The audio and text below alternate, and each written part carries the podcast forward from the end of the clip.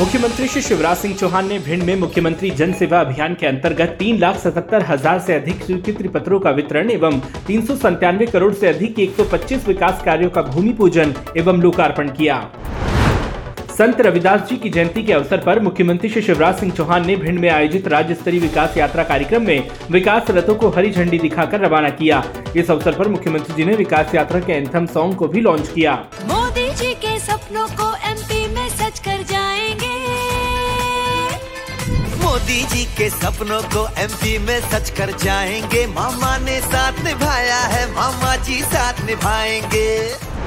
मुख्यमंत्री जी ने कार्यक्रम में अपने संबोधन में कहा कि जिनको स्वीकृति पत्र मिल गए हैं उन्हें विकास यात्रा के दौरान हितलाभ दिया जाएगा। जो पात्र हितग्राही योजना से वंचित रह गए हैं उनके नाम जोड़े जाएँगे। विकास यात्राएँ केवल कर्म कांड नहीं है रथ लेके निकल गए। ये विकास यात्रा भी जनता की ज़िंदगी बदलने का अभियान है।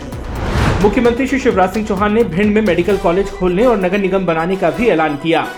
भिंड जिला पीछे नहीं रहेगा यहाँ मेडिकल कॉलेज भी होगा यहाँ नगर निगम भी बनाया जाएगा। मुख्यमंत्री श्री शिवराज सिंह चौहान ने जीवाजी विश्वविद्यालय ग्वालियर में आयोजित कार्यक्रम में आरोग्य धाम चिकित्सालय के नवनिर्मित कैथ लैब का लोकार्पण किया। मुख्यमंत्री ने निवास स्थित सभा कक्ष में संत शिरोमणि श्रद्धेय गुरु रविदास जी की जयंती पर उनके चित्र पर माल्यार्पण कर श्रद्धा सुमन अर्पित किए। संत रविदास जी की जयंती पूरे प्रदेश में हर पंचायत में मना रहे हैं। आठ तारीख को सागर में संत रविदास महाकुंभ भी होगा। अपने प्रतिदिन पौधरोपण के संकल्प के क्रम में मुख्यमंत्री श्री चौहान ने श्यामला हिल्स स्थित स्मार्ट उद्यान में बाटल ब्रश, आम और कचनार के पौधे लगाए।